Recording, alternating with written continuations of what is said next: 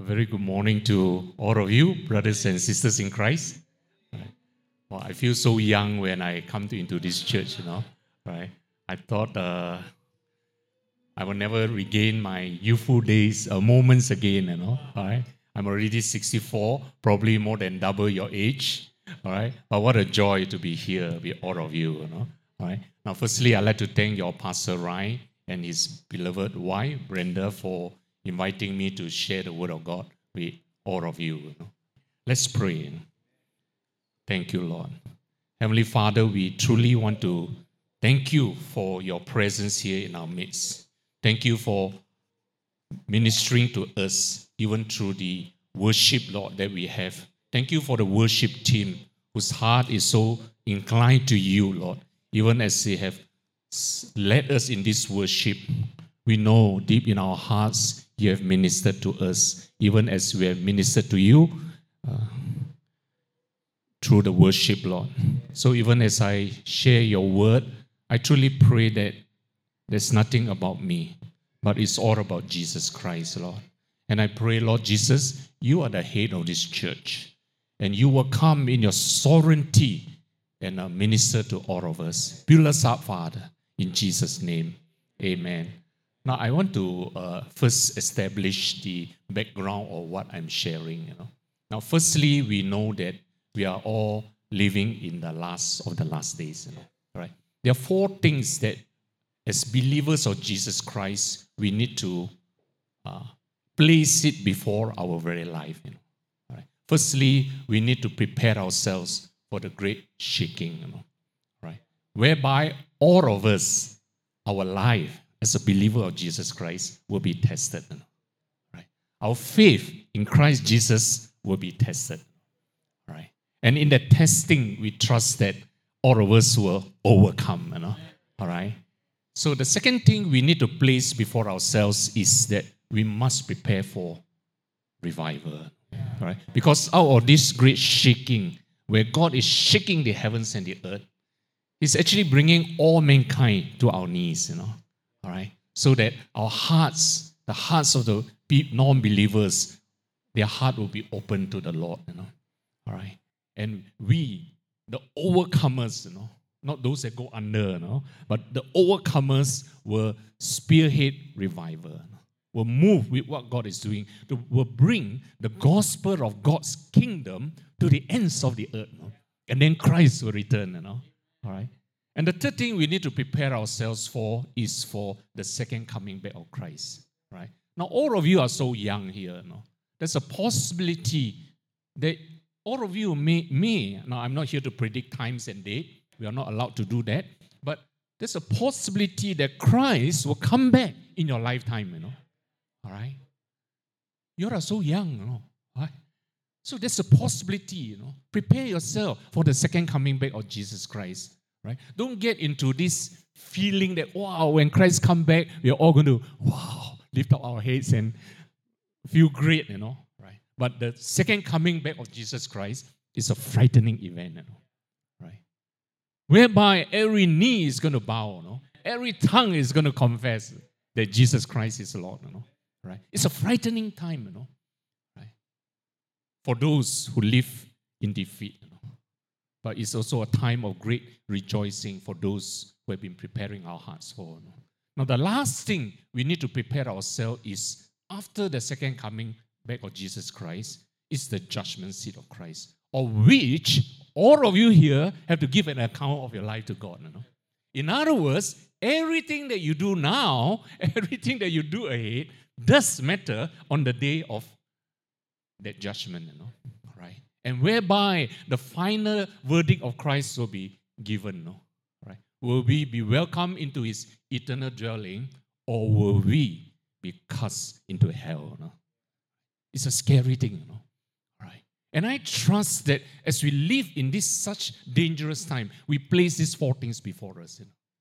For the trials, the testing, for revival, for the second coming back of Jesus Christ, and or the judgment seat of Christ. You know. Now, this is serious. You know. Right? We are living uh, in the last of the last days. You know. Jesus Christ like the Bible says, will not contend with mankind forever. Right? The redemption plan for God, for the nations of this world, is coming to a closure. No? He will not contend with mankind forever. No? There has to be a closure to his redemption purposes. You know? All right? So we need to prepare ourselves. Right? And in these last days, everything that will be shaken will be shaken. You know? Therefore, it is vital that even in your day-to-day living, in your career, in everything that you're, in your marriage life, your family life, your personal life, your local church life, everything must, we must align our life back to God. No? I like your worship team, especially the last two songs that you have sung. No? We have all sung together. No? All right. So, and God is like giving everyone a last chance to respond to his salvation, no? Through all this great shaking. No? Because the word of God is clear. Jesus Christ said, I am the way, I am the truth, I am the life. You know, no one comes to God the Father except through him. You know? Right. So, brothers and sisters, one more time, God is shaking the heavens and the earth. You know? And only those that stand, those that stand will remain, you know. Right? So therefore, it is vital that in these last days, we must seek after the things that cannot be shaken. You know? Right? We have to place our life before him. You know? All right? You look at the nations of the world, everything is being shaken. You know? From the pandemic to the calamities to, to lawlessness that is all over. You know? Everything you know. Right? You're a young people, have very savvy towards internet. You will have a lot of update. You know? Right? And you can see that God is fulfilling what he's saying. You know? He's shaking the heavens and the earth. You know? All right. And we know in this shaking, many people are affected. Will you ever dream, you know, that through this pandemic, that God will use this pandemic, right, to shake the entire world? You know? Right? Some viruses that are invincible, right, that can shake the entire world. You know? And you know all the details what has happened. You know? Right? And what is scary is God has used it to shake the church of Jesus Christ. You know? Right? Would you ever dream that, or it will ever happen in your lifetime, you know, that all the churches in the world is under lockdown, you know, for a season, you know, right? That we can't even have our physical service, you know, with all our celebration, our high praise and whatever, comes to an end, you know, right? Comes to a stop for that season. Thank God we are back here again, you know. Right? So God is doing something sovereign, you know, and we trust that God will open up our eyes and see what he's doing, you know, right? And there is that urgency, you know, right? There's an urgency to ensure that we get our lives in order with God, you know, right? So the body of Christ has been shaken, you know, over the past two and a half years, right?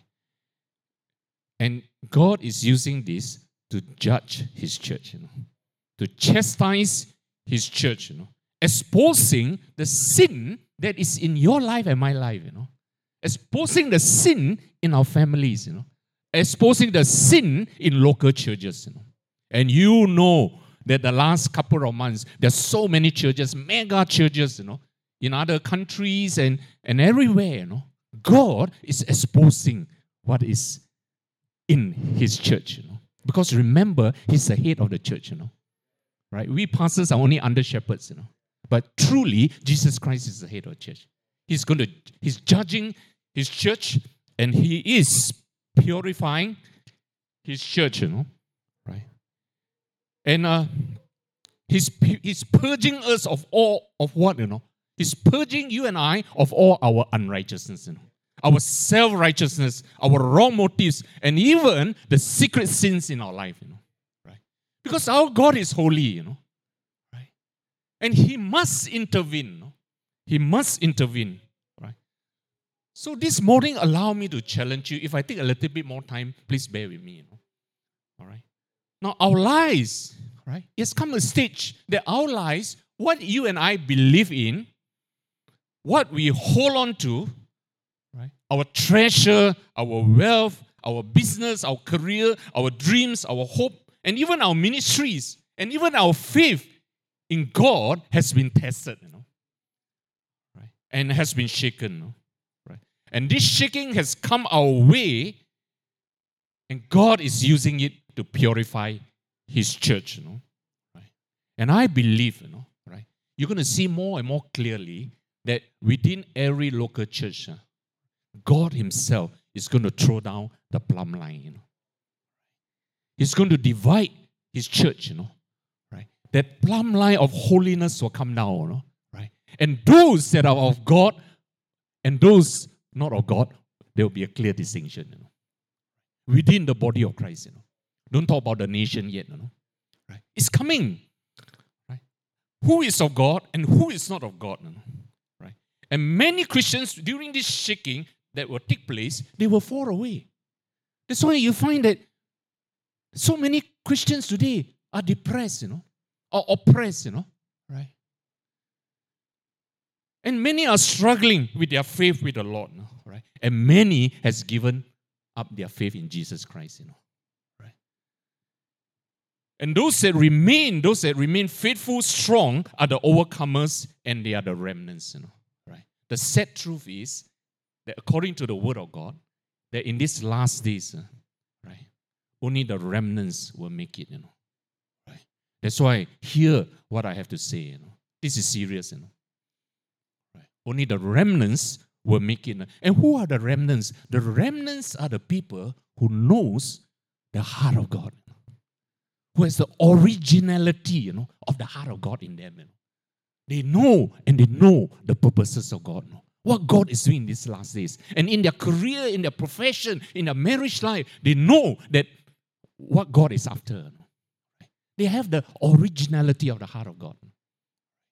And they will overcome whatever is coming their way. You know. So, brothers and sisters, we are living both in dangerous time and also exciting times, you know. And may I humbly challenge all of you, we must redefine our relationship with Jesus Christ. Right? Is He really the Lord of your life, you know? Right? Yes, God is our Savior. He's our God. But my question, is He the Lord of your life, you know? Because God wants to be the Lord of our lives, you know. Why? So that He could do great things in us and through us, you know. Right. So this morning, uh, allow me, you know, to help myself and help you to understand, you know, many times the way we live our lives, and especially in this modern Christianity, you know, right? Our usual Christian uh, lives, we may not live an overcoming life. You know. In other words, all of our coming to church, you know, yes, we have wonderful experiences, you know, we have powerful personal testimonies of how God has blessed us, you know, right? Our giving of our finances, our serving, our sacrifices, may I humbly say, it's not enough to make us an overcomer, you know? Right? We must confront what God is after in your heart and my heart. You know? We must confront the dark side of our lives, you know, the secret things of our hearts, you know, right? In our lives, in our family, in our churches, you know. If not, no matter what we do, with all the wonderful church programs, right, the scary reality is the presence of God may not necess- necessarily be there, you know. Right? For example, you look at the Old Testament Israelites, you know. Right? You read the Israelites, they, they were in bondage in Egypt, you know, how God delivered them, you know. Now, these Israelites, they know God as their only one and true God, you know. Right? They have experienced genuine miracles, signs, wonders, you know. They've seen how the ten plagues has affected the Egyptians, but they are spared from it, you know. They've gone through the Red Sea. Imagine walking through the Red Sea, you know. You go to partition, the sea open up, and you walk through it, you know. Imagine that, you know. Right? It's such an awesome thing, you know. An awesome experience, you know. Right? And in the desert, they have tasted the heavenly manna. They have seen how God protected them, how God delivered them, you know, right? And they're all happy to know this one and true living God. But interestingly, you know, the day, the moment God sent His law, you know, the laws of God was given to them, inscribed by the fingers of God, right? They start to react, you know. They start to react, right? They have God, you know. Now they have God. They've tasted of the one and true God. And they also have the word of God, you know, the law of God, you know, right? But they reacted to the law of God. You know. Why, you know? Because they never allow God to change their hearts, you know, right? They never allow God to change their lives. You know. They were still living in their sin. They were still idolaters. They were still adulterers, right? They were still murmurers. They were still grumblers. They were still fault finders, you know. And all their experiences with God, all that they know about God, did not change their heart, you know. Did not change their heart, you know. And they still did like what, uh, like what uh, Paul said. They still did evil in the eyes of God, you know. Right? And it broke the heart of God. You know. Remember, God is broken. You know. His heart is broken over His church today, you know. In our, especially in our modern churches. God's heart is broken. You know. Right?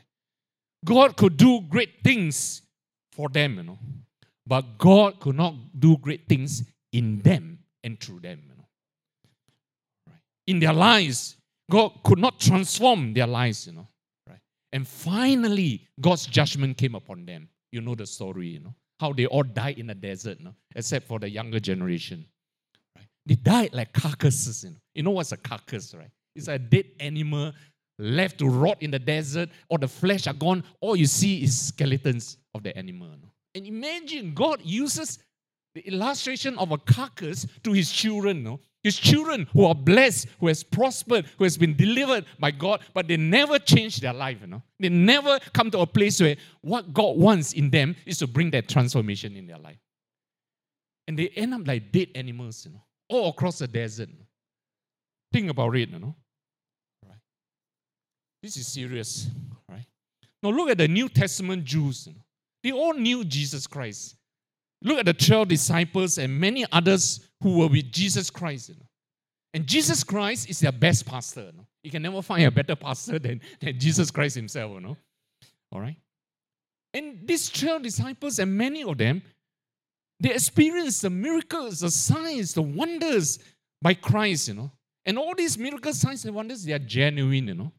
They are authentic. You know. And they themselves also experience and perform signs and wonders in the name of Christ, you know. They were taught the Word of God. They were taught the Beatitudes, you know. In other words, they have Jesus and they also have the Word, you know.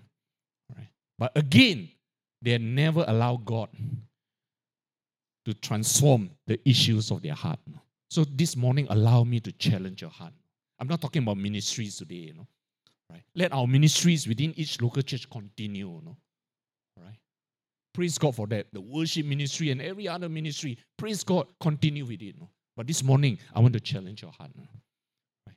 And these people never, these twelve disciples, never allow God to change their life. No? The issue of covetousness, the issue of pride, presumption, worldliness are still in their in their, their lives, in their sin. You know? Right. And when the real testing came, when the trials come, what happened? They all deserted Jesus Christ. You know. Imagine they are with Jesus Christ. When the real heat comes, you know, brothers and sisters, the real heat is going to come to the church of Jesus Christ. You know. And it came. What did the twelve disciples do? They all run for their life, you know. Right? After declaring how awesome God is, you know. After seeing the transfig- Peter seeing the transfiguration and Peter walking on the water. And yet, you know, he denied Jesus Christ three times, you know, right? And worse, he denied under a servant girl, you know, a tiny servant girl, say, hey, you are with Jesus. And before a young girl, you know, he denied Jesus Christ, you know. Think about it, you know? A man who has tasted of the power of God, right? Look at Judas, you know, right? He betrayed Jesus Christ. We know the story. He betrayed Jesus Christ for what? For thirty pieces of silver, you know. After experiencing everything with Christ, you know, right? Why? Because in his heart, nah, he never dealt with the greed, the covetousness in his heart, you know, right? He tasted the power and the authority and everything that we all, modern churches, especially, especially charismatic churches like ours, you know, we like to talk about power, authority, you know, but we seldom want to address what is in our heart, you know. So what happened, right? Finally, the worst part is he betrayed Jesus Christ with a kiss of affection. Wow, you go and kiss Jesus, you know. With a kiss of affection. See how evil your heart and my heart can be, you know, if we don't uh, transform our lives. You know. So at the end, right, he couldn't tahan, you know. He threw back. Suddenly he realized, you know, wow, he has done a wrong thing, you know. He threw back the thirty pieces of silver. And what did he do? He go and he hanged himself. He committed suicide, you know. A man of God in our modern eyes, you know. A man of God, you know, committed suicide, you know. A man who has tasted of the goodness of God, the power of God, you know. Right? So today, many of us Christians, we also know so much about Christ, you know. We have experienced His love, His goodness, His favor, His protection, miracles, grace, mercy, right? And we all have wonderful testimonies to testify, you know. We have moved in prophecy, we have moved in healings, we have moved in deliverance, we have done many good works, you know. We have helped the poor, the needy, we have gone for mission, you know. We know of the, we know the word of God. We give our finances, you know. And all, many people are blessed because of us. And I commend you all for that. Continue with it, you know. All right. But yet, deep within, right, if you and I are honest with ourselves, we know that a lot of Christians today are struggling with sin in our life, you know. All right. With issues of, in our lives, in our family, even in our churches, you know. Sexual sin, you know, lust, covetousness, you know, addiction to pornography, worldliness, you know, carnality, pleasure-seeking, unforgiveness, you know. Right? This is rampant in the church, you know, right? In the midst of our celebration, all these things are going on, you know. Right? And God knows He wants to confront it. You know? He's confronting us to ask us to give it up, you know. And many of us know God is confronting us, but yet we were, we refuse to give up. You know? Many Christians are convicted today, but we are not willing to change. You know? We know it's wrong, but we are not willing to change. And the conditions of our heart remain unchanged, you know, sinful and still in our sinful lifestyles. You know, all right. That's why today, right, you look at our modern churches, we could do great things and powerful things for God. You know? But we can't live powerfully for God. Right? In all of our doings, we, we don't experience the reality of God's presence in our lives. Right? And in all of our doings, right, we find that God's presence is not there with us. You know? So God is shaking His church. He will continue to do so. He will continue to shake you and I. Why? Because He loves you. You know? Right? It's not a negative thing. You know? He loves you. You know? Right? To reveal to us the condition of our hearts, to lead us to repentance, you know? To restore us in that repentance, to revive us, to change us into His image, His nature, His character. You know? And we must respond to His chastisement. You know? So that finally, you know, the transformative work of God be evident in our heart. You know, to a point, uh, right, we have a resemblance of the nature and the character of Christ in us. You know. In the last days, when all the different people groups, they look at your life, what do they see? They see Christ in you. And they will give their life to Jesus Christ. You know, that kind of revival we are talking about. You know. Not our church programs, you know, there's a place for it. Not our church activities. Yes, there's a place for it. You know. It's about God coming back to your life and my life. You know. So we must go beyond our usual Christian lifestyle. You know. We need the life of Christ in us. We need the resurrection power, the resurrection power of Christ in us. You know. Right?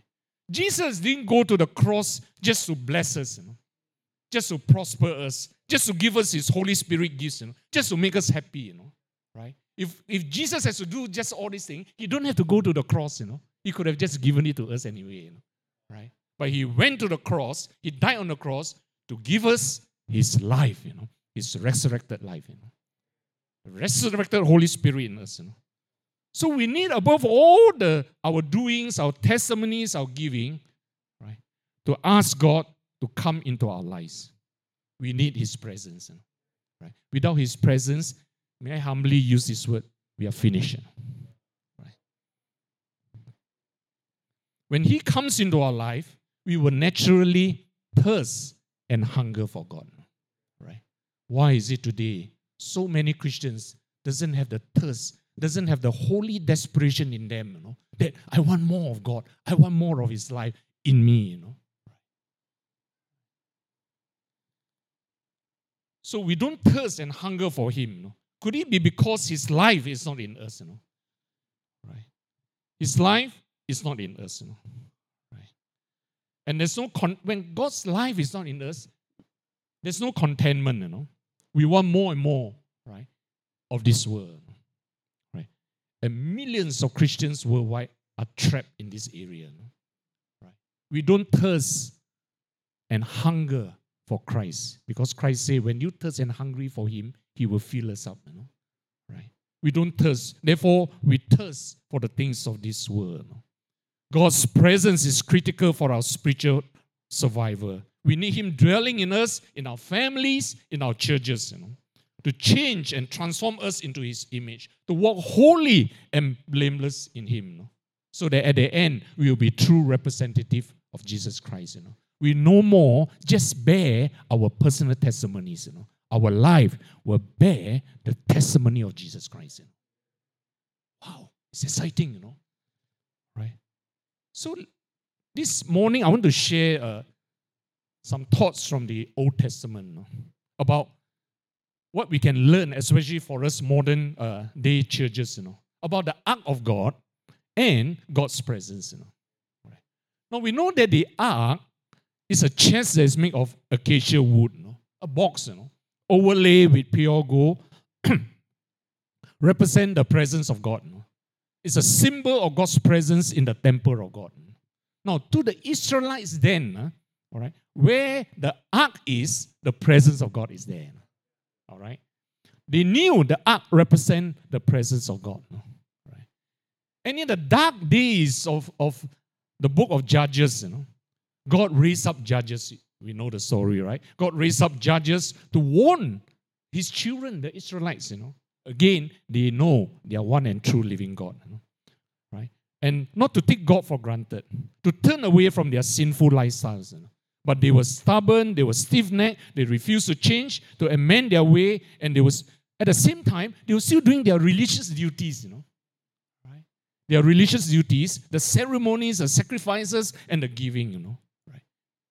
And they, were, they go on carrying the ark, you know, thinking that the presence of God is with them as long as they carry the ark. You know. Right? But they did not realize that actually God's presence have left the ark. You know. Right. Right. And they have the ark, but the presence of God is no more there. You know. Now, many Christians, right, many churches, they include our own local church, you know, right, we have the ark, you know, right. We have the symbol, we have the forms, you know. But many do not realize that his presence has left us, you know, because of our unholy and our sinful lifestyle. You know. God's presence will not come to our families, to our churches, until the conditions of our hearts are made right, you know. Right? God is holy, you know, and he demands holiness from all of us. Now, in First Samuel chapter three, verse one, let's go through the events, what happened. Right? And we trust that God will continue to encourage us. You know? Now, First Samuel chapter three, verse one, it says, now the boy Samuel ministered to the Lord before Eli. And the word of the Lord was rare in those days. There was no widespread revelation. You know? So, during the time of Eli, Eli is a priest, you know, right? The under-shepherd of the temple, you know, right? The presence of God already left him, you know, as a priest, you know, right? Left the Israelites. Because why? Because of their sin, you know, right? And whenever the presence of God is not there, the word of God is rare. You know? The word of God becomes dull to us, you know, right? And there's not many revelation and visions of him, you know, right? So when the presence of God is not with us, you and I will find it difficult to understand the word, you know. We find it difficult to pray, you know, right? you realize that a lot of our prayer minute, meetings, only ten to twenty percent turn up. No? And I trust that this coming Wednesday, all of you will be here. No? And Pastor Ryan will say, amen. No? Why? Why do we struggle to come and pray? We know prayer is powerful, right? Okay. Now, in First Samuel chapter three, verse two to three, and it came to pass at that time, while Eli was lying down in his place, and when his eyes has begun to grow so dim that he could not see, he's going blind, you know. And before the Lamb of God went out in the tabernacle, where the ark of God was, you know. So the ark of God was with, is still with Eli, you know. And while Samuel was lying down, all right. He's lying down, no? Right? So here, the ark of God is lying in the temple of God, no? In today's term, in the house of God, no? Right? And also beside Eli, the high priest, you know, right? That has backslidden, no? All right? Now Eli, as we read on, Eli has two sons, and they're also priests themselves, you know, but they are wicked men, you know. They have no regards for God. They treat the Lord's offering with contempt. They committed adultery with the woman who served at the entrance to the temple. You know? Blatant, you know, right? They are priests, you know. In other words, they are like pastors, you know. Right? So Eli and the two sons are priests. They are supposed to be shepherd, to shepherd the Israelites, to lead them to God. You know? Our role as under shepherd is to lead people to God, you know, right? To God, you know? To teach them the mind, the heart, the will, the purposes, and the ways of God. But like priests, like the, the Israelites, the people, they all have sinned against God. You know? Right? And worse, they still assume that God's presence is with them because the ark is there. You know? Right? So many of us think that by our coming to church, now please, next week, still come, you know. All right?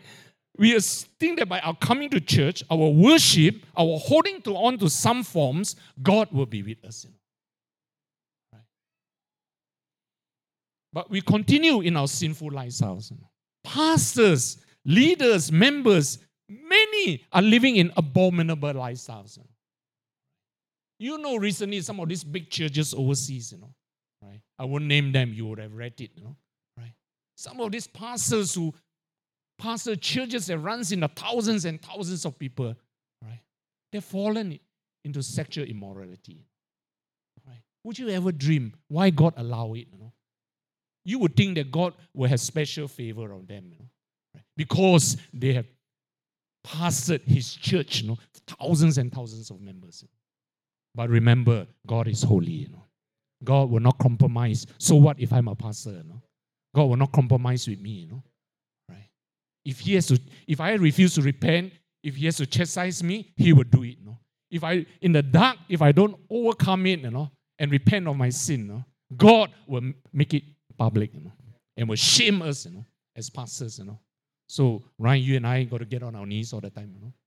This is serious, you know.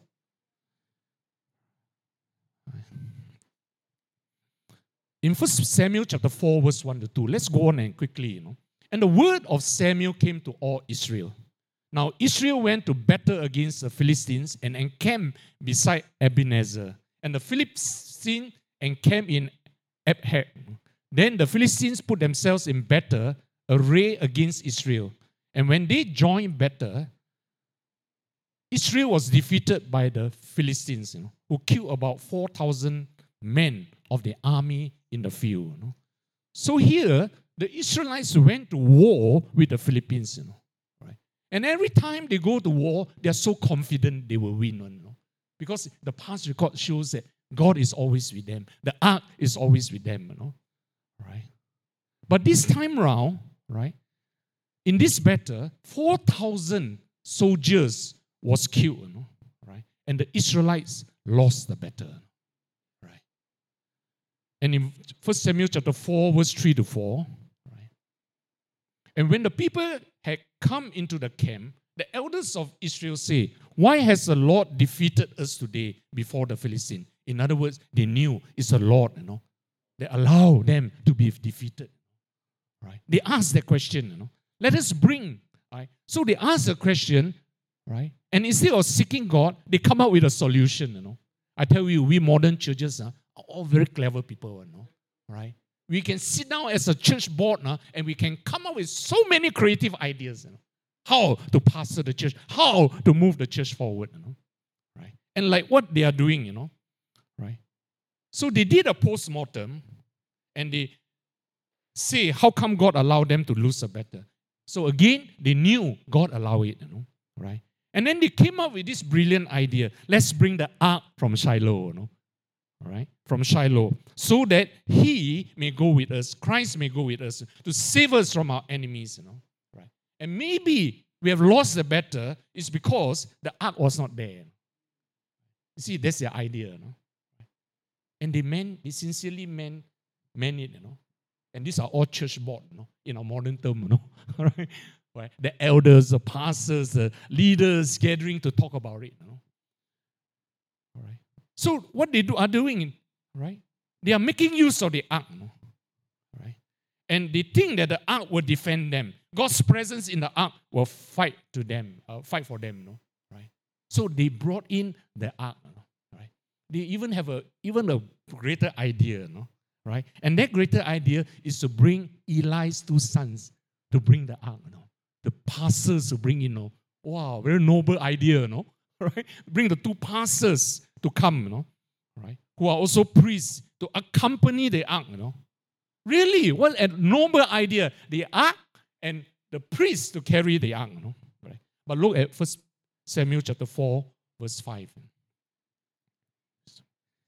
And when the ark of the covenant of the Lord came into the camp, all Israel shouted so loudly that the earth shook. You know?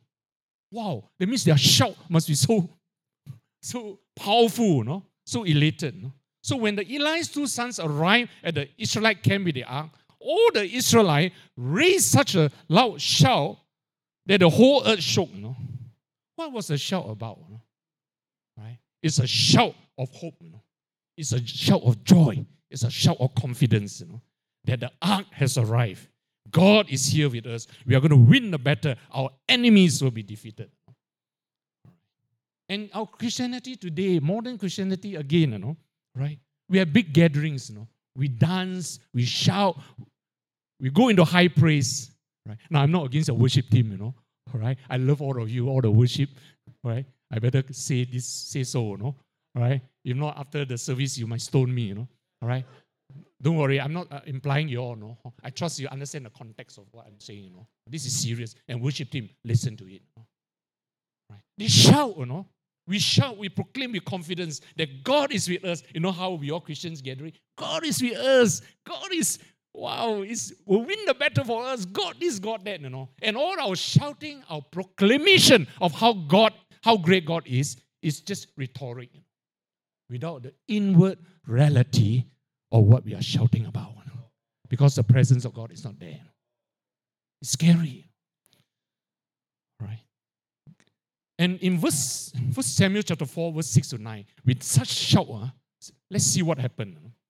Right? Now when the Philistines heard the noise of the shout, the Philistines, the enemies heard it, you know, and they said, what does the sound of this great shout in the camp of the Hebrew mean? You know? Right? Then they understood, you know? They knew, you know, that the ark of the Lord has come into the camp, you know. Right? They also know a bit about our God, you know. The enemy knows our God better than you and I know our God. You know? Right? They, they were frightened, you know. So the Philistines were afraid, for they say, God has come into the camp, you know. And they say, woe to us, for such a thing has never happened before, you know. Woe to us, who will deliver us from the hand of these mighty gods, you know. They heard the shout, they knew that the ark has come, they got frightened, you know. Right? And these are the gods who struck the Egyptians with all the plagues in the wilderness. They know history, you know. Right? But yet, at the same time, they say, be strong and conduct ourselves like men, you know. Be men, you Philistines, you know, that you do not become servants of the Hebrews, so as, as they have been to you. You know. Conduct yourself like men and fight, you know. And fight. You know. Right? So they pluck up their courage and they fight the Israelites, you know. And in the battle, let's see what happened. First Peter chapter four, verse ten and eleven. So the Philistines fought, you know, and Israel was defeated. You know. Right. And every man fled to his tent. there was such there was a very great slaughter, and there fell of Israel thirty thousand foot soldiers, you know.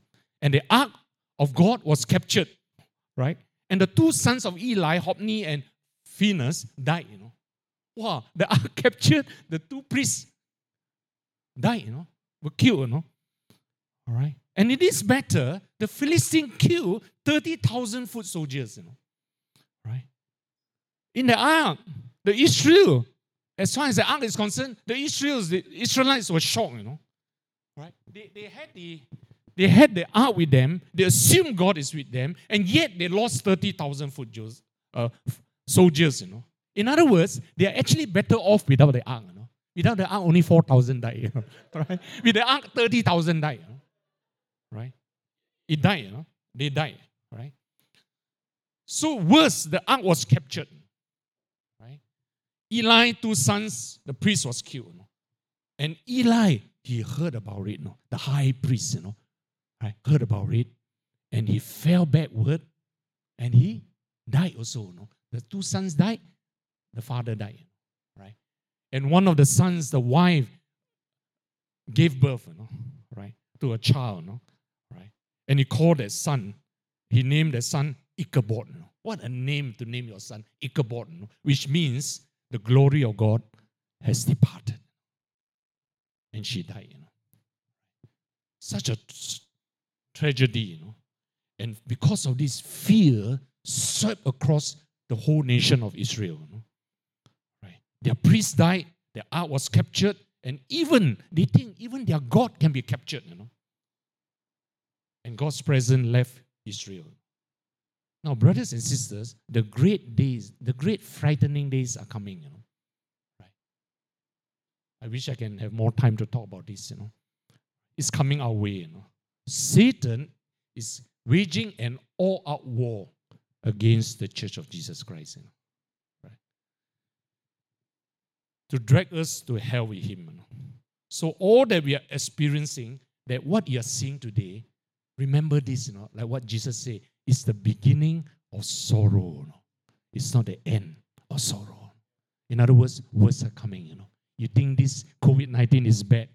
You have yet to see the worst to come, you know. Right? What are we going to do, you know? What are we going to do, you know? And the only way to survive, the only way to overcome, or what is to come, what we have to face, the only safety for our lives is the safety of God's presence in our, our midst, you know. It's not how smart we are, we are, how rich we are, not how big we are, not how good our churches, church programs are, or our status, or even our ministries, you know, right? And it's not all about our shoutings and our proclamation, you know. It's really frightening what is happening within the body of Christ, you know. Christians today are still so worldly, so carnal, no? So money-minded, so lustful, no? So perverted, so pleasure-seeking, so sinful in our lifestyle, our behavior, that many Christians has got no more regard for God, you know? That He is holy, you know. So we hold on to the ark, we hold on to the form, we hold on to the symbol of Christianity, we hold on to our church programs, you know, but we refuse to let God change our sinful ways and still think and still assume that God is with us, you know. Like the Israelites, we come to church, you know, we sing, we dance, we shout, we proclaim, God is with us, you know, right? I like the phrase you always say, God is good, and all of us will shout all the time, you know, all the time, God is good, you know. Wait till the shaking comes to your life, you know. I pray that you will still be able to shout, God is good, all the time, and all the time, God is good, you know. I like the sister who conduct the offering just now, you know, right? He said, right, we can still rejoice in the Lord. Right. So we assume that because we do all these things, God must be with us, you know. His presence is with us, you know. When trouble comes, He's there for us. He will deliver us, you know. We will be like the Israelites, deceived, you know. Right? If God's presence is really with us, you know, let me assure you, if God's presence is really in your life, you know, you and a lot of us will not struggle with worldliness, you know. Worldliness is increasing in churches every year. We talk about adultery and all these But we seldom want to talk about worldliness. You know. It's rampant in the Church of Jesus Christ that distracts us from the purposes of God. You know. All right. We struggle with worldliness, with greed, and et cetera, et cetera. Right.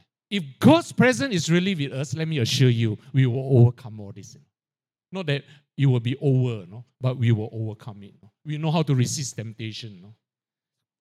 If God's presence is not is in us, we will be defeated. We are finished. You know. Right. That's why today, you look at the churches today. You know. Now, because I've been in the ministry for thirty-two years, right? The Lord has allowed me to see so many things that breaks my heart. Right? A lot of children, uh, right? a lot of children, our children, uh, especially my generation, a lot of our children are under attack. Because we produce, we raise up a generation of my time. I don't know about you. Some of you are very young, you know. My time, we raise up a lot of children, uh, right? That are highly intelligent, you know, can achieve a lot of things, you know, but yet don't have the inward reality of God in, in them. I remember of a pastor that told me that he was in, in a Western country, right? He was ministering to a group of young adults, you know, in that in that particular gathering. Yeah, more than a hundred of them, right? And he was talking about the holiness of God. And the presence of God came, you know, right? And suddenly he realized that. But before that, during the worship, they were all in high praise, you know, all jumping and saying how awesome God is. But when the word of God went forth, they were weeping, they were crying. And they came, you know, after the service to the pastor, pastor, help us, you know, right? All of us here, most of us here are so well-to-do. They are Malaysians, you know, by the way. We are, they are all, we are all so well-to-do. You know. We, we are all highly intelligent that even the government of that nation employs us and they pay us in their currency twenty thousand, thirty thousand a month, you know, which is almost one hundred thousand a month in Malaysia, you know, right? And we are, we are young. They are young, you know. They are sought after, you know. We are highly intelligent. But pastor, a lot of us here are sexual perverts. You know.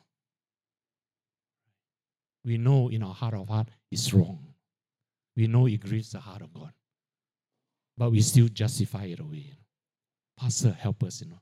Back home in Malaysia, you know, our parents, some of them are elders and leaders of the churches. They go around in their congregation boasting about how God is so good to their to their families, you know. My son, my daughter is doing so well and earns so much, you know, right? And they're so proud, you know, and they always say God is good, you know. But here, pastors, a lot of us are sexual perverts. Think about it, you know. The church, the children are under attack. So you have young children, train them in the ways of God. You have no other way, you know. Don't train them in the ways of the world, right? The peop- a lot of people like to say, we must train our children to be streetwise, you know. What nonsense. You know? We train our children in the Word of God. Right. So uh, our children are under attack. Our lives are under the attack. The church is under attack. You know? There's no victory all around us, you know, right? And the pandemic proves it, you know. The COVID nineteen, imagine during the COVID nineteen, the M C O, the authorities say we cannot start church, so we quite quite all cannot start church, you know, right? We stay away. Now the church is open. Right? A lot of Christians are not coming back to church, you know. We self-impose ourselves now, you know. Right? Yeah. This is serious, you know. Right? So there's no victory around us, you know. Right? Yet, many are not returning to Christ. You know? We still justify our sin. We explain away our sinful lifestyle. You know? And we promote what we call the cheap grace, you know. Forgetting that the grace of God is to lead us to repentance so that He can empower us, you know. The grace of God is not a license for you and I to remain in our sinful lifestyle. No? Right. God has called us to live holy and righteous before Him because He is holy. You know? There's a demand of God upon your life and my life. You know? That He wants to set us apart to be holy before Him. You know? There's a demand for it. You know? Right. We all demand from Christ a lot of things. You know? Right. God, I'm a child of God. I demand that You must bless me. You must prosper me. You know? But have we ever given in to the demands of Christ? You know? Be holy, for I'm holy, you know. Right. So, so the ark was there, all right? So the ark was in the hands of the Philistines. You remember they captured the ark, right? And the Philistines, they celebrated, no? Wow, in their mind, they say they, they can capture. At first, they were frightened of the ark, right? Now, they captured the ark. So in their mind, they say, we can even capture the God of Israel himself, you know, right? And the ark was with them for seven months, right? And we know in the seven months, a lot of things happened, you know. The ark was in the put in the Dagon's temple. You know, the Dagon's temple, you have the Dagon idol that is huge, you know. And the ark is just a so-called tiny little box, you know. All right. And they put it beside Dagon's temple, you know? All right. And the ark placed beside their Dagon. Right? What happened? You know? The next day when they came, they realized that the idol, that Dagon, fell on his face on the ground before the ark of God. You know? Right? The tiny box, you know. Right? Don't play the fool with your holy God. You know? Don't you and I dare to take God for granted. You know? Don't you and I dare to take His holiness for granted. The Dagon that bowed before the ark, you know. So they put the idol back in its place, you know. The next day, Dagon fell on his face again. And this time, the head and the hands also picha, you know, broken. You know. Right? In other words, uh, God can never be captured. No demons can ever come against God, you know. Right? And imagine if God is on our side, what is going to happen to us. You know, right? God's judgment visited every city of the Philistines. You know. There were devastations, diseases afflicted the young and the old, and many of them died, you know. Right? And there was a great panic among the Philistines. They are so frightened, they quickly returned the ark, you know, right? And returned the ark. And the ark was moved from Philistines to Beth Shemesh to Kirjath-jearim. You know. And it was placed in Abinadab's house and not even in the temple of God. They are even scared to bring back to the temple of God. Right. So in these last days, God wants to come into your lives, you know, our lives, our family, right, to live among us, to live in us, and His presence with us on a moment-to-moment basis, on a day-to-day basis, you know, right? But what must we do? What are some of the conditions? You know? Now, in first, uh, now what are the conditions? The first condition is, right? We must surrender our life, our hearts to God. Our lives to Christ. We must seek His face. The end-time prophetic call of God is to return to God wholeheartedly. Imagine God Himself calling His church, His children, His own children, come back to me. You know, come back to me. Return to me wholeheartedly. You know, right? In First Samuel chapter seven, verse one to two, then the men of Kirjath-jearim came and took the ark of the Lord and brought it into the house of Abinadab on the hill and consecrated Eleazar, his son, to keep the ark of the Lord. Right? The ark of the Lord. No? So the ark remained in Kirjath-jearim for how long? No? For twenty years. You know? twenty years. You know? And as I say, it's in Abinadab's house and not even in the temple of God. Now, it took twenty long years, you know. It's twenty years is a long time, you know, right? For the Israelite to finally come to their senses. You know, and they started to mourn. You know, they started to sought after the Lord, after His presence. You know. Why? Because they could not contain, you know, or take the torment of the Philistines anymore. You know, right? So again, today we don't mind doing many things for God, you know, but we refuse to let Christ come into our lives. You know. God can do great things outside us. You know. Right. But God, in these last days, wants to come into your life and my life. You know. Will we be willing to surrender our life to God? You know? God knows, right? It took Him, you know, right, a long time to reach the deepest part of the Israelites' heart. You know? twenty years, you know. And God take a long time to reach the deepest part of our hearts. Right? To get our hearts to be in the right place with God. Remember, no? Christ's uh, desire is only not only to bless us, to prosper us, to heal us, to hear our prayers. All these are easy for God. No? Sub, sub, so, you know. Right? To come and dwell in us, to govern us, to govern our life, is the hardest for God. And it breaks the heart of God. He can do so many things except to come into the hearts of his children and rule and reign in your life. And that's what God wants to do in this last day. Come into your life and rule your life, reign in your life, you know. Right? He knows that there are things in our lives that needs to be corrected. Our hearts are wicked continually, as Jeremiah said, you know. Right? He wants to come and win us, you know. W E A N. You know? He wants to come and win us, to correct us, to purify us. You know? But most of the time, we resist him, you know.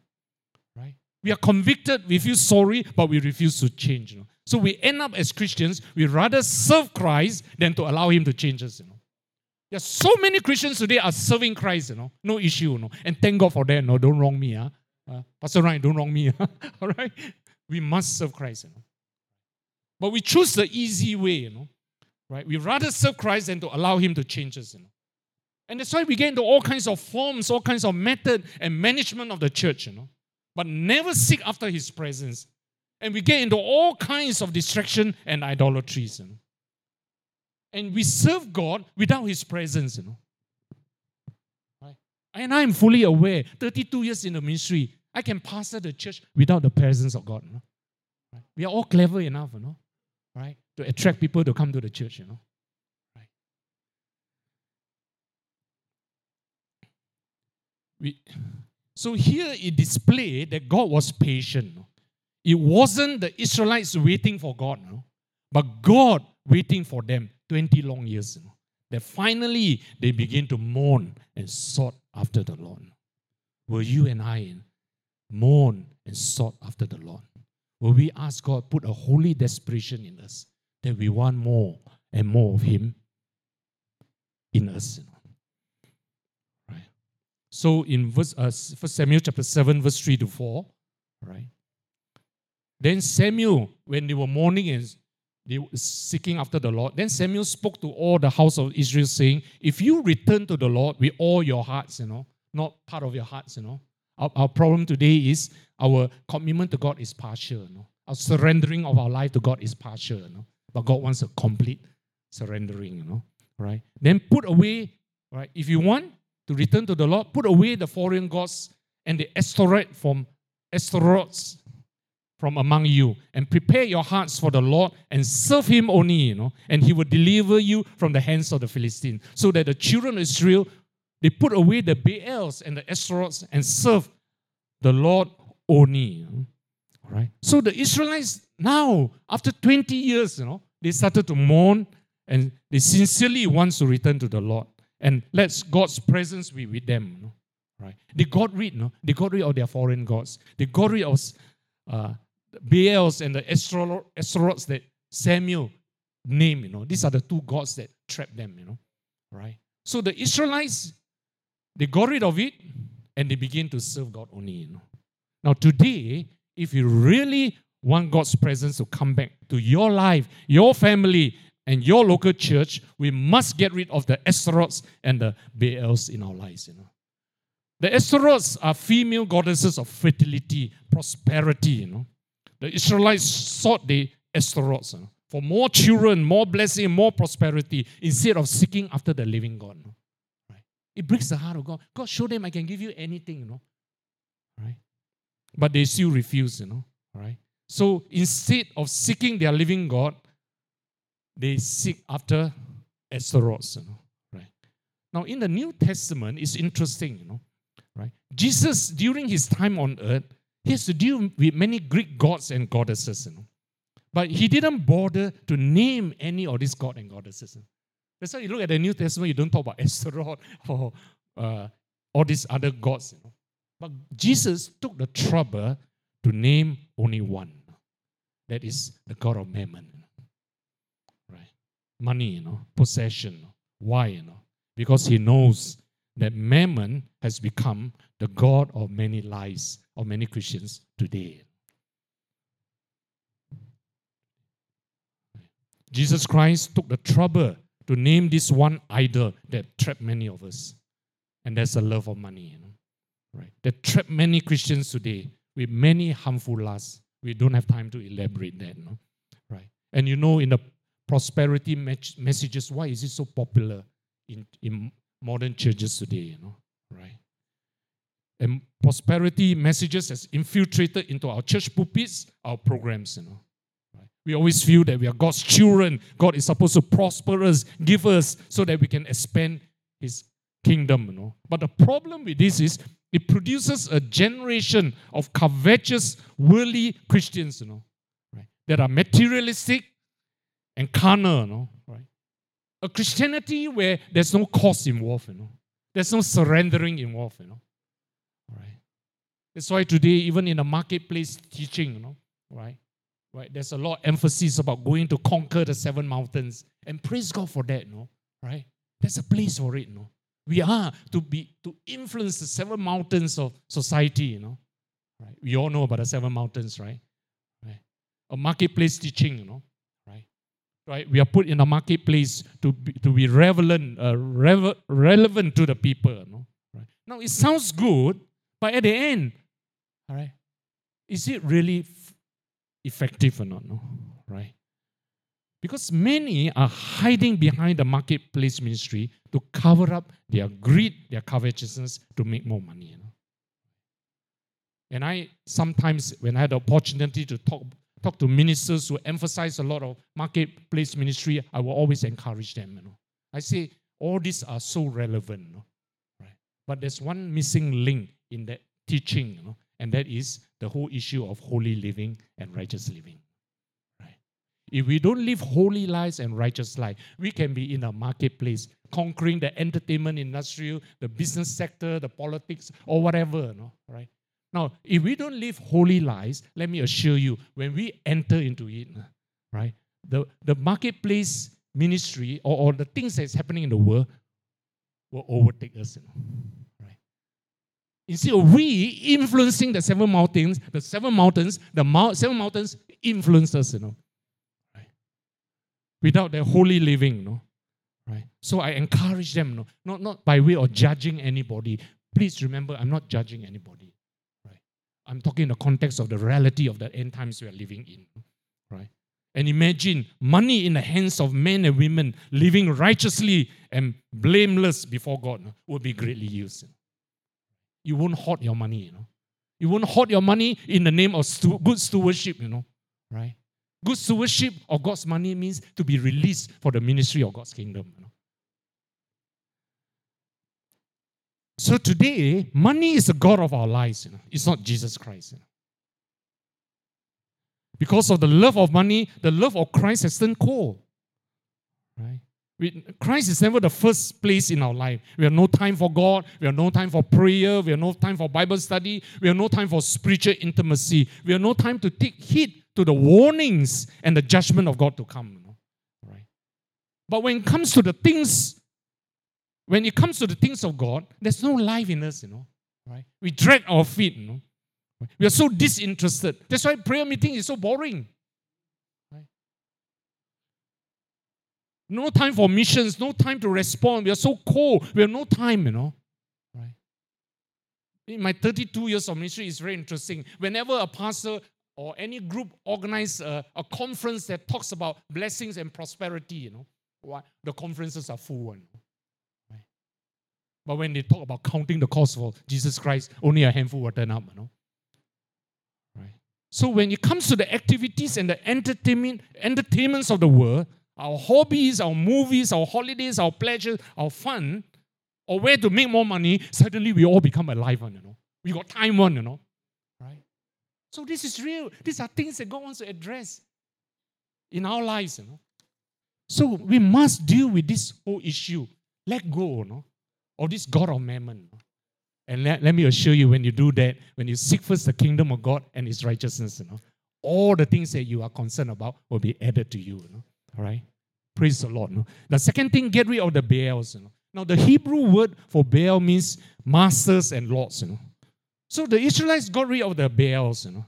They don't. They didn't go back to their idols, their temples anymore, their physical idolatries anymore. You know? And this demon were, that mastered them and lord over their lives, control and put them in bondage, they are they're free from it. You know? So today, you may say you and I don't have idols in our, our home, you know, right? We don't go to temples, you know, But we have many invincible idols in our life. You know?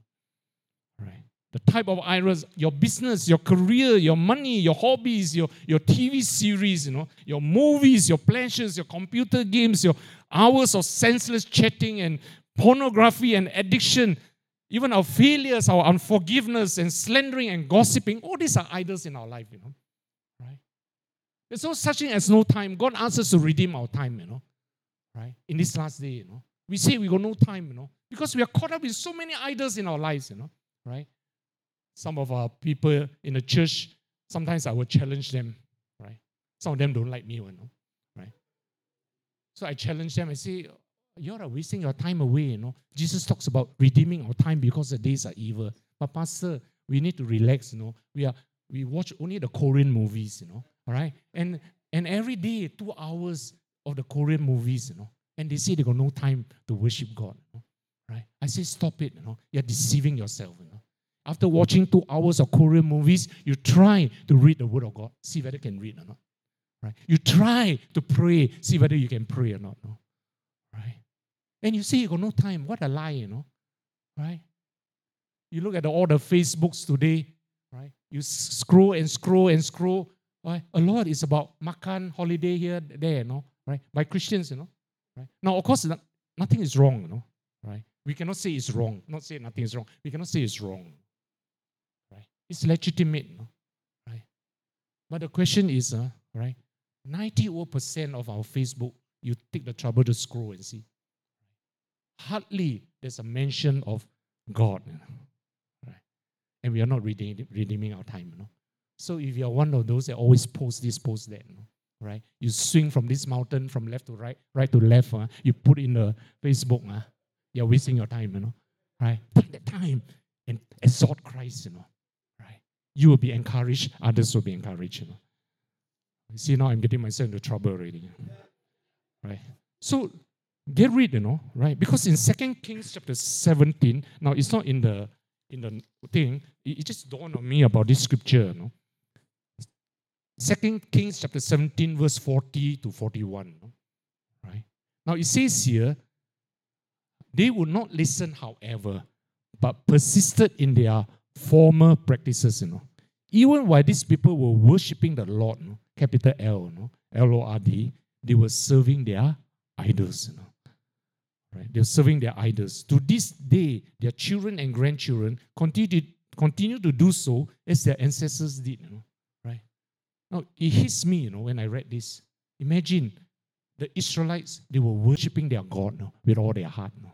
But at the same time, they were serving their idols, you know. Right? Don't underestimate what is in your heart. You know. So, now the second condition is quickly to acknowledge the sin in our life, you know. First Samuel chapter seven, verse five to six. It says, and Samuel said, gather all Israel to Mizpah, and I will pray to the Lord for you, so that they gathered together at Mizpah, drew water, and poured it out before the Lord, and they fasted that day and said, there, we have sinned against the Lord. You see, finally they acknowledge, you know, we have sinned against the Lord, and Samuel judged the children of Israel at Mizpah. You know? So they drew water, they poured out before the Lord, they confessed their sin. You know? We must confess our sin. Please don't justify away our sin. Please don't legitimize our sin, you know. And think that God is good all the time. God will forgive me. God knows my heart, you know. When I challenge people about the sin in their life, when I challenge men in the church when they are committing adultery, you know, I say, repent, right? They, they say, pastor, but you don't understand. I love God, you know. Right? You don't understand. God knows my heart, you know. Right? You don't understand, pastor, I give a lot to the church, you know. I say, yeah, yeah, yeah, God knows your heart, you know. Because God knows your heart, you better change your heart, you know. Right? So they were very quiet. You know? Right? We cannot let ourselves get away with our legitimate excuses, you know. Right? So deal with it, you know. Right? So they drew water and they poured it out before the Lord. Now the act talks about pouring our hearts to the Lord, confessing our sin, our wrong value, you know. Now when we have problem, we often find it easy to talk and pour our hearts to our pastors, to our counselors, to our friends for hours, you know. You know all these counselors, when we sit down with the counselor, they can pour out their heart for hours on, you know, right? But when I challenge them, why not I teach you another method? You pour your heart to God, you know? Better what? Better than to pastor, you know? God has all the answers. Pastors don't, counselors don't have all the answers, you know, right? And they try, you know. After te- uh, next day they come back, Pastor, after I pour out my heart to God for ten minutes, I don't know what to say to God anymore. Wow, I say you talk, you pour out to us for hours, you pour to God only ten minutes, I cannot tahan already, you know. Right? Something is amiss somewhere. You know? Learn, you know? Train your children, right? Te- learn it yourself. You know? Teach others, you know. We must come to a place, we must begin to learn to pour out our heart to God himself, you know. Why, you know? Because the time is coming, right, where the real final shaking takes place, you know, right? You and I got no one to turn to to confess, you know, right? You can cannot come and see me, right? Because I myself could be hiding somewhere, crying my heart out, you know, right? Grieving over what uh, my sin or whatever, you know. I got no time to listen to your to your problem. You know. Learn to pour out your heart to God himself, you know, right? Now, the end result, the climax of this is, is in First Samuel chapter seven, verse seven to eleven. I'm sorry I'm reading a bit of scriptures because I need to connect the flow. No? All right. First, now it says here, now when the Philistines heard that the children of Israel have gathered together at Mizpah, the lords of the Philistines went up against Israel. They want to attack Israel again. No? And when the children of Israel heard of it, they were afraid of the Philistines, you know. So the children of Israel said to Samuel, don't cease to cry out to the Lord our God for us, that he may save us from the hand of the Philistines. And Samuel took a suckling lamb and offered it as a burnt offering to the Lord. Then Samuel cried out to the Lord for Israel, and the Lord answered him. You know, right? Now, as Samuel was offering up the burnt offerings, right, especially the sin of the Israelites, right, the Philistines draw near to battle against Israel. You know? But the Lord thundered with a loud thunder upon the Philistines that day, and so confused them, they, they were overcome before Israel. Another version says they run for their life, you know. Right? They run for their life, you know. So it's interesting here, the Israelites know it's their sinful lifestyles, you know. Right? They realize that God's presence has left them. Right? The two wars, the four thousand who died, the thirty thousand soldiers who were killed, gripped the whole nation, right? And uh, and et cetera, et cetera. No? Then after twenty years of stubbornness, they mourned and sought after the Lord. They got rid of their idols and they began to serve God. They acknowledged their sin. They poured out their lives to God. Right? And now the Philistines came to attack the Israelites. And the Israelites were afraid. They remembered all these things. Right? And they cried out to Ismail, Samuel and to God. And in verse ten, while Samuel was sacrificing the burnt offering, the Lord thundered with such loud thunder against the Philistines, put them in great panic and flee for their lives. You know. Now, it's interesting, in this war, not even one Israelite went into the battle. You know. Not even one, you know. When it went to the battle, the Lord fought for them, you know. The battle belongs to the Lord, you know. Right? We all like to sing the song, battle belongs to the Lord, you know. But there are conditions to that, you know. Right. Right. There, so the presence of God came back to them, you know, right? Why? Because the conditions of their hearts was made right, you know, right? It was not their sacrifices. It was not what they give to God. It was not even in their daily doing, but they are living, you know. They understood this. They repent and they make right with God, and God came, came in. You want God back in your life, you know. You want God back in your family, you know. You want God back in all the local churches, you know, right? There's no option. There's no shortcuts, you know. Right? We can shout and scream all we want how awesome God is. It's not going to work. Right? It's about us. Will we return to God wholeheartedly, you know? And the conclusion is this, you know, right? Like what King David said, surely goodness and mercy will follow you all the days of your life, you know, right? I like the word follow, you know. The word follow means run after you. Right? Goodness and mercy will run after you when you purpose to walk holy and righteous before God. Right?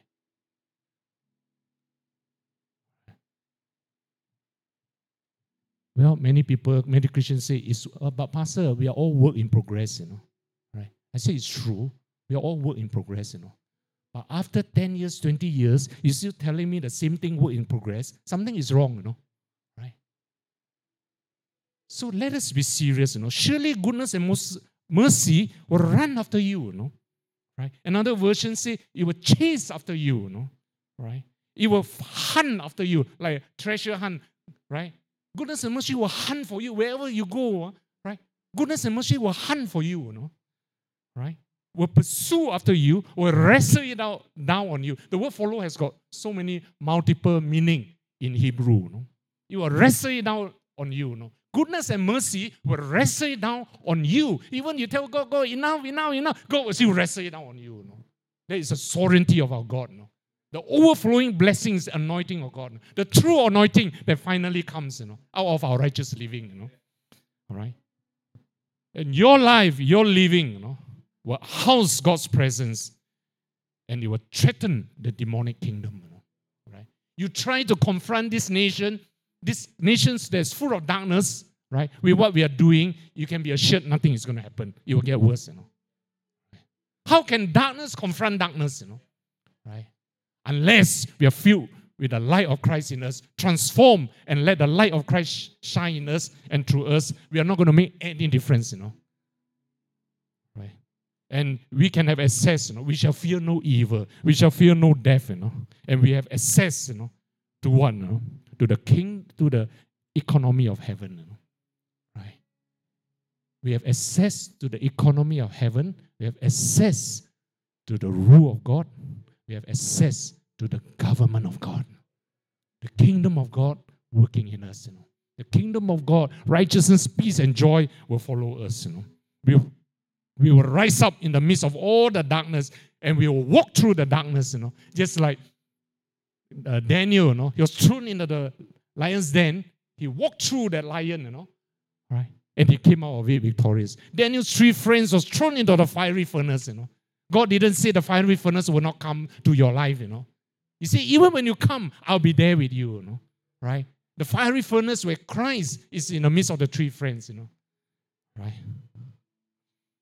And one last illustration. I like this illustration of uh, Richard Wurmbrand. I think many of you have heard of him, you know, right? He's a man that has suffered much under the hands of the uh, Iron Curtain, you know, right? He he preached the gospel, he does many, and he was thrown into prison for twenty over years, you know. In a prison where it's full of feces and cockroaches and all this, you know, right? They got no worship team there to cheer him, you know. No counselors to encourage him, you know. Right? But twenty over years, in the midst of the severe darkness, he know what it means to commune with God. You know? Oh, it's powerful, you know. Right? So to cut the story short, he came out after some years, he was released. And it, we modern church like to get people like them to come and testify, right? Powerful testimony, right? So he came, and there are many ministers of God, thousand over ministers of God came to listen to him, you know. So during the time of high praise and worship, you know, worship team, please remember, I'm not talking about any one of you, okay? Okay, all right, settled, huh? Now, in the high praise, you know, the thousand over ministers of God, no, not even just ordinary members, they were jumping in high praise and jumping around how awesome God is, you know, right? And they all have a wonderful time, you know, right? And in a wonderful time, right, towards the end, they introduce him to come to the stage, you know, right? And you don't like what he's going to say, you know, right? He stand up there, he says, the presence of God is not here, you know. Imagine, you and I have been jumping for one hour, you know. High praise, you know, right? He said, presence of God is not here. Now, let us all rise up and invite the presence of God to come. And when he did that, you know, the presence of God came, you know. He opened his mouth. The presence of God came, you know. And suddenly, the thousand over ministers of God, many of them were prostrate before God, repenting of their sin. You know. Some were kneeling down, repenting of their sin. Right? And then he shared a word. Because this man, he knows his God. Do you and I really know our God? So we are preparing ourselves, you know, right, for an authentic revival that at the end all the people groups in our nation will come into the kingdom of God. Are you ready? Right. I want to give you a short moment in a minute or two just to make a very, very short altar call. Would you respond to God and say, Lord, I'm willing, you know, to respond myself to God. Can I get a worship team to sing that song? Now, is there any possibility we sing without the music? But I thought it would be good that we just sing the word, right? We hear our word clearly and we let the Spirit of God speak to us. The last song, you know, about God, you know, right? Now, as we sing this song, I want to encourage you, you know, right? Now, this is serious, you know. We don't have much time left. You know. Now, time is short. Eternity is long. Make use of this short time. Redeem our time. Redeem our life. Surrender our life to God. And you see what He can do in you and through you. Right? You're going to make a difference. And everywhere you go, people will see Christ in you. Right? And they will come to the saving knowledge of Jesus Christ. Miracles, signs, wonders will happen. No? The Holy Spirit is the administrator of the nine gifts that the Bible talks about. Right? He's the administrator of the nine gifts, you know. And He will impart to you the giftings to do His work. No more. No more we churches, right, have to organize a prophetic conference to teach people how to prophesy, you know, to teach people how to heal the sick, you know, right? And et cetera. You know. It's about you and I get right with God. You know, right? The presence of God come back to your life. And the Holy Spirit Himself, the administrator of the gifts, you know, will give it to you. And you will move forward and you bring many into the kingdom of God. So as we sing this song, right, I just want to encourage you, right? Right? If the Lord has challenged you, you may want to stand where you are as a commitment unto the Lord as you sing this song. Thank you. This sermon has been brought to you by Harvest Generation Church. We hope you've been blessed and encouraged.